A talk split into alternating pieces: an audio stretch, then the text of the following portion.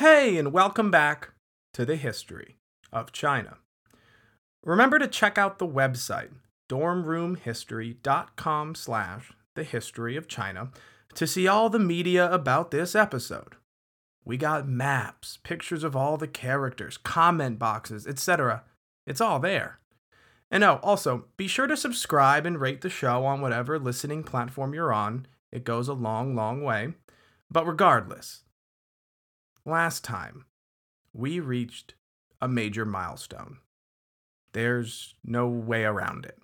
We did. Because after hundreds of tumultuous years and hours on hours on hours of content, the Qin state, under Qin Shi Huangdi, finally brought the Warring States period to a close. Now, in the place of the Zhou dynasty and the Warring States period laid only one entity the Qin state and their aptly named dynasty, the Qin dynasty. Qin Shi Huangdi and the Qin state had used probably, I mean, the all time most pragmatic state structure when they finally fully embraced legalism. But the wars are done. The world is now in the palm of Qin Shi Huangdi's hand. The Qin dynasty is here. But how are the Qin going to fully consolidate this new dynasty? Are they all going to be legalist? Who's going to collect the taxes? How will you keep the nomadic raiders out? How will you keep all the states in line under the dynasty? There's a lot of questions here, and there's a lot of work to be done. So, without further ado, the history of China, episode 22.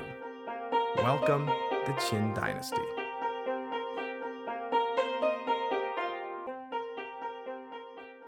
For the first couple episodes, we were plowing through dynasties like I do Red Bulls before my 8:30 stat lab. I should probably lay off though. But that wasn't indicative of those dynasties not being interesting or that they weren't long. It's just that, well, not much really came down to us from them. And heck, the Xia dynasty was a Chinese version of the Iliad in that maybe it was real? Probably not, but to some degree, maybe. Who knows?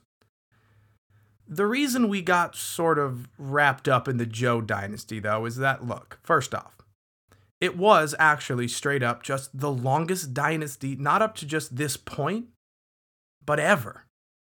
And on top of that, it was also recorded in extreme detail. And that detail also came from some of the most important people and works in all human history Art of War, Confucius, and later Confucianism, etc., etc. The warring states defined the Zhou because we saw that the Eastern Zhou dynasty was sort of like the, well, present royal family of England. It kind of just existed because it did and the warring states, look, were incredible. It was a time of groundbreaking thought, groundbreaking technological developments, unbelievable history, people, battles, everything. But now, here we are. A new age for China. Where do we even begin? Qin Shi Huangdi finished what his predecessors had started hundreds of years before.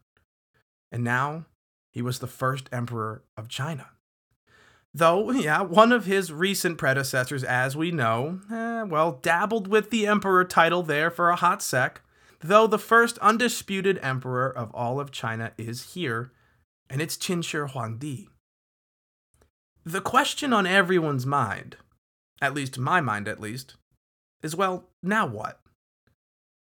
Things aren't just going to start working the Qin's way just because they crushed everyone else on the battlefield.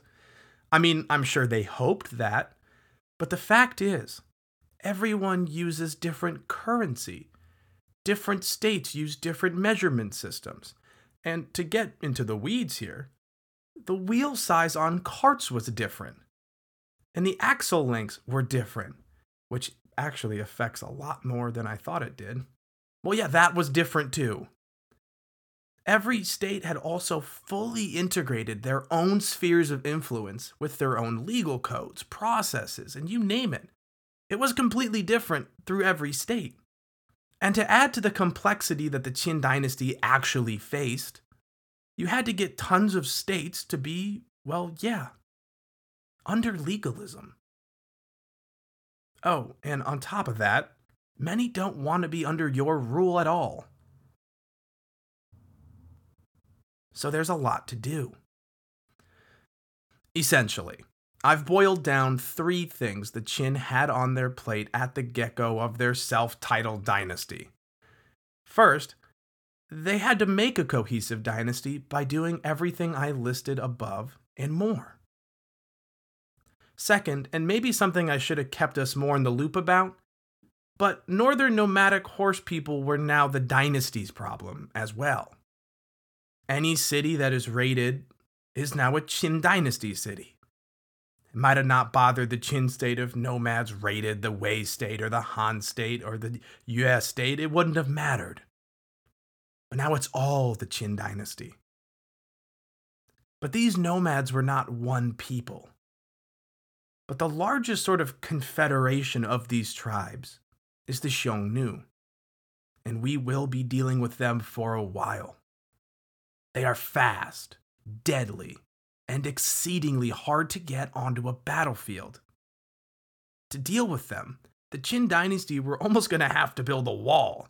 I mean, they would have to build a great wall if they were going to realistically curb these raids. See what I did there?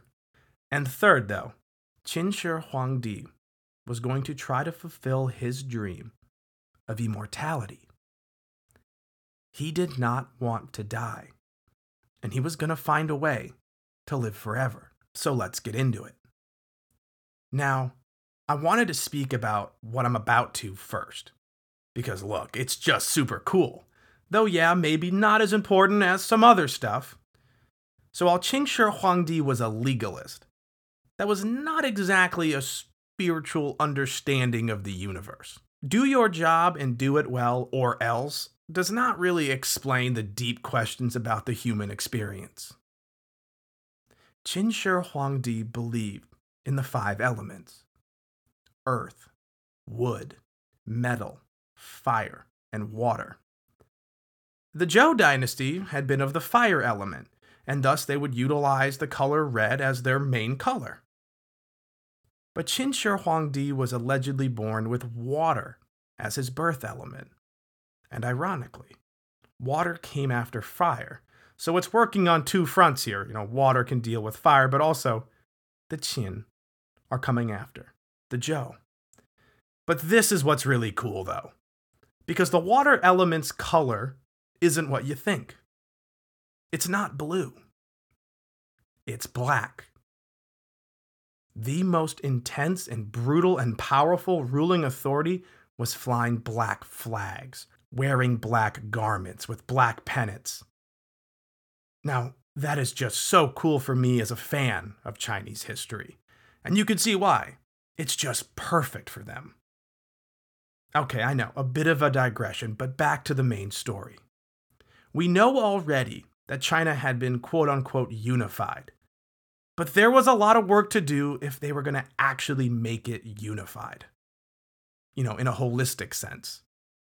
Obviously, the warring states had just been ended. So Qin Shi Huangdi was going to make sure he could do everything he could to stop such a period from ever happening again.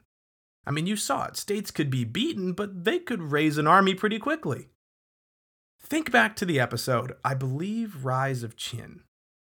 But in that previous episode, the Qin made administrative reforms to prevent powerful noble families from competing for power within the state and stop them from monopolizing administrative positions and probably because they saw the Jin state fail to pass such reforms and broke into three smaller states, all along family lines. But now the Qin were the imperial dynasty, and Qin Shi Huangdi and his prime minister Li Si set out to reform the administrative systems of all of China.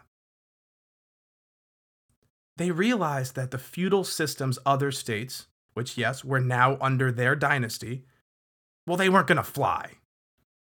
The feudal systems might have been the way of the land for hundreds of years for these states, but that's not going to happen anymore. It's the Qin show now.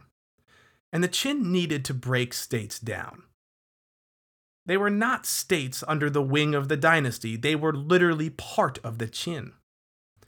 So Li Si and Qin Shi Huangdi broke the entire Chinese realm down into 36 commanderies.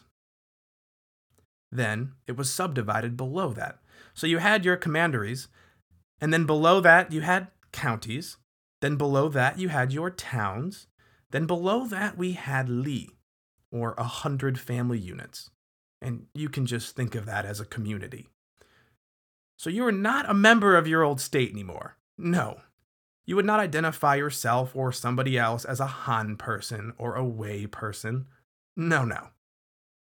This was new, and hence why the Qin dynasty is referred to as the first imperial dynasty. You were part of the Qin system through and through.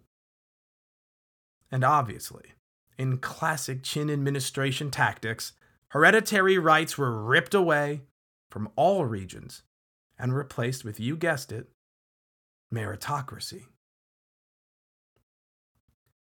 But the Qin weren't done yet.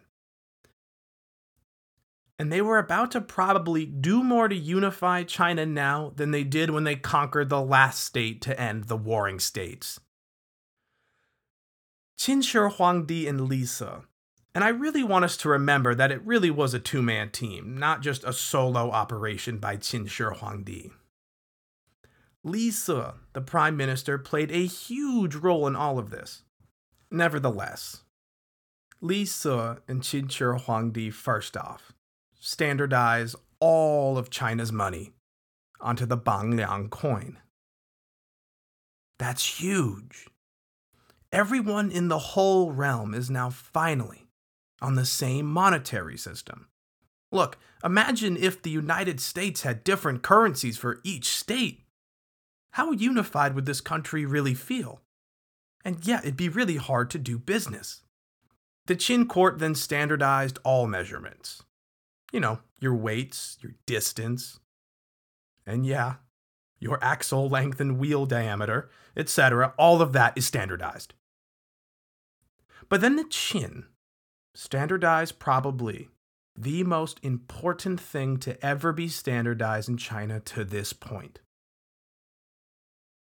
Because the language was standardized. I didn't really ever mention this, but each state seemingly had their own local dialects and used different scripts.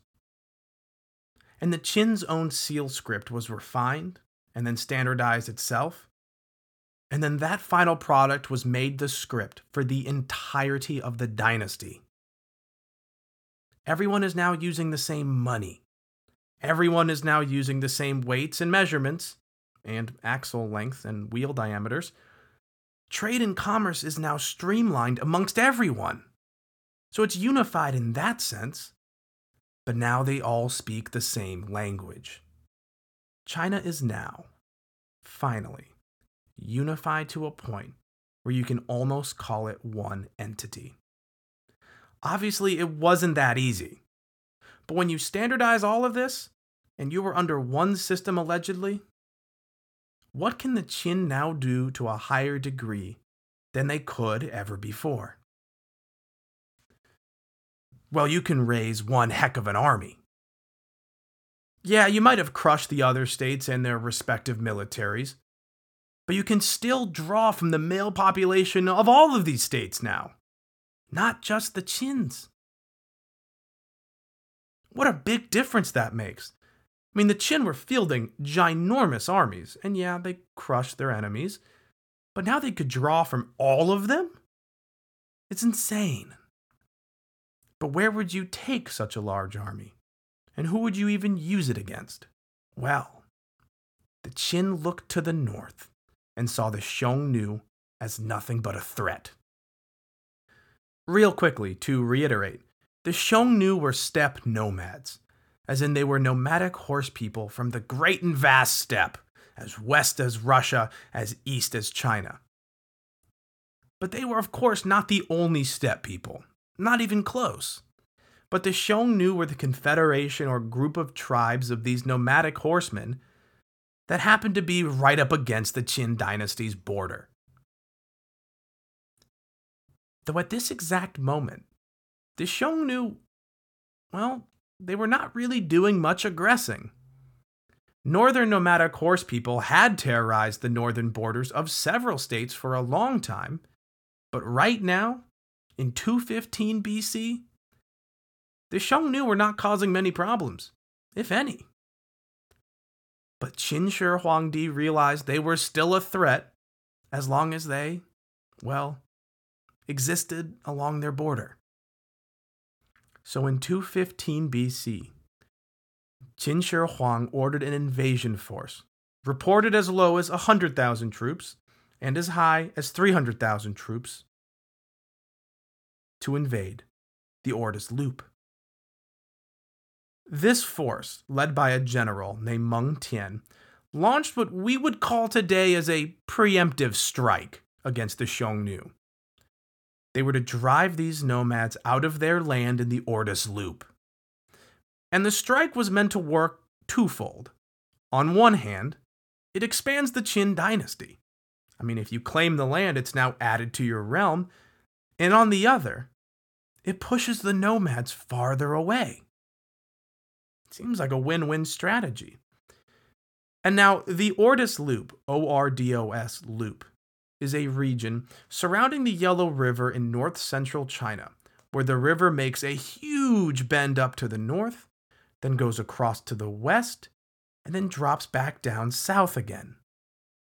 The top of the loop, by the way, pushes into Inner Mongolia. And now, obviously, a map of this is available online for this episode's post. And we know how formidable these nomadic horsemen are. You've heard of the Mongols. You know that they're dangerous. You've heard of the Huns. You know that they're dangerous. But the Qin took the Xiongnu by an upwards of 300,000 man surprise. And in a rare instance in history, the settled society caught the nomadic group flat footed. And the Qin drove the Xiongnu tribes out of the Ordos Loop quickly and the leader of the Xiongnu tribes, a character named Toman, well, he fled far north into Mongolia. You don't get that a lot. You don't get a settled society coming in and pushing out the lightning fast nomadic horse archers that much. But it's a 300,000 man surprise. They caught him flat footed. The Xiongnu weren't doing anything, they weren't expecting this. So, with victory secured and the region now under Qin control, Meng Tian, the Qin general, was ordered to secure this new land with immense fortifications. Because look, they didn't eliminate the threat of the Xiongnu as much as they really just pushed it farther away. And the Xiongnu were not going to be gone forever. Everybody knew that. But this is where I will bring up Rome again. Western historians spend so much time lauding over the Roman legions and how they were fantastic soldiers, but equally as fantastic engineers. But here, in 215 BC, well before the age of Julius Caesar and whatnot, Meng Tian, the Qin general, embarked on one of the most ambitious engineering projects yet. And look, to preface, the Chinese were already quite savvy at building walls and fortifications. If you saw the images of the Hangu Pass on the website, you know the Chinese were fantastic defensive builders. I mean, even as early as the spring and autumn period, massive walls were built by several states to protect either against northern horse people, but in many cases, they were built to protect themselves against other states. And again, online, on many of these maps, you can see these massive walls built. I mean, they extend along so many borders. And Qin Shi Huangdi ordered that these domestic walls, the ones dividing states, well, that they were destroyed because they divided the empire. Because, yeah, you don't need or want those walls in the middle of your empire because currently you're trying to impose the will of a unified dynasty. You don't need any state getting a little rebellious and hiding behind their big walls. Knock them down. Because the states, they're no more.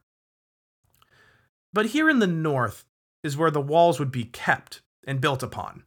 I mean, several states had sort of built their own wall networks to protect themselves against different nomadic groups. And Meng Tian and the Qin embarked on a plan to build a wall system that ran from Liaodong to Lin Tao, which in essence fully enclosed the Ordos region that they just seized. I mean, it's a massive structure. The walls would connect to older wall systems already built along the frontier. And this would be the first building on the long running Great Wall of China. Now, this isn't really the Great Wall you can see today. As the wall is rebuilt, expanded upon, etc., for hundreds and hundreds, if not thousands of years. But some of the Qin Wall still exists and it set about beginning the project of the never ending Great Wall. Borders change, new materials are found. But the Qin dynasty just started the Great Wall of China, and it's massive. Even what the Qin built is massive. And such a project, though, is going to be hard. Local resources were needed, so when they were in mountains, they used stones from the mountain ranges, and then when they were building in flat plains, they just used rammed earth. And now there were no surviving records indicating, you know, exactly how long this was going to be.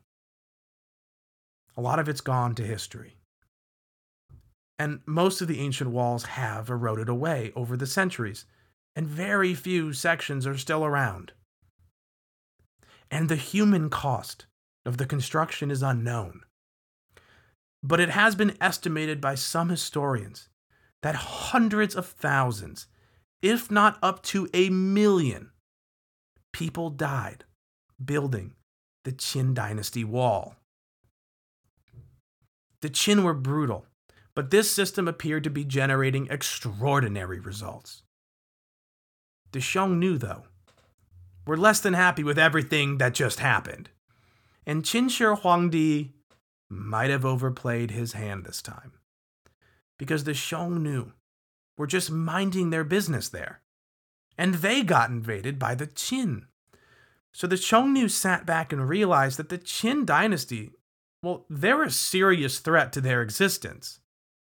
And so the Xiongnu decided to reorganize and unified themselves to create a massive Xiongnu confederation to meet this new threatening foe. The Xiongnu are going to be very important for a very long time here so don't forget their name.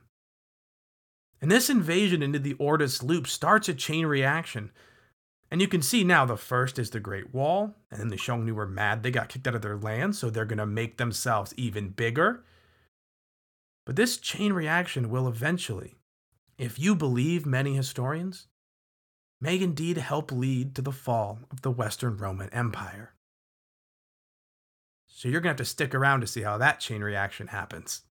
It, it is really interesting. But next week, Qin Shi Huangdi may believe in the five elements. But that's about all that's going to fly under the new dynasty. It's still legalism.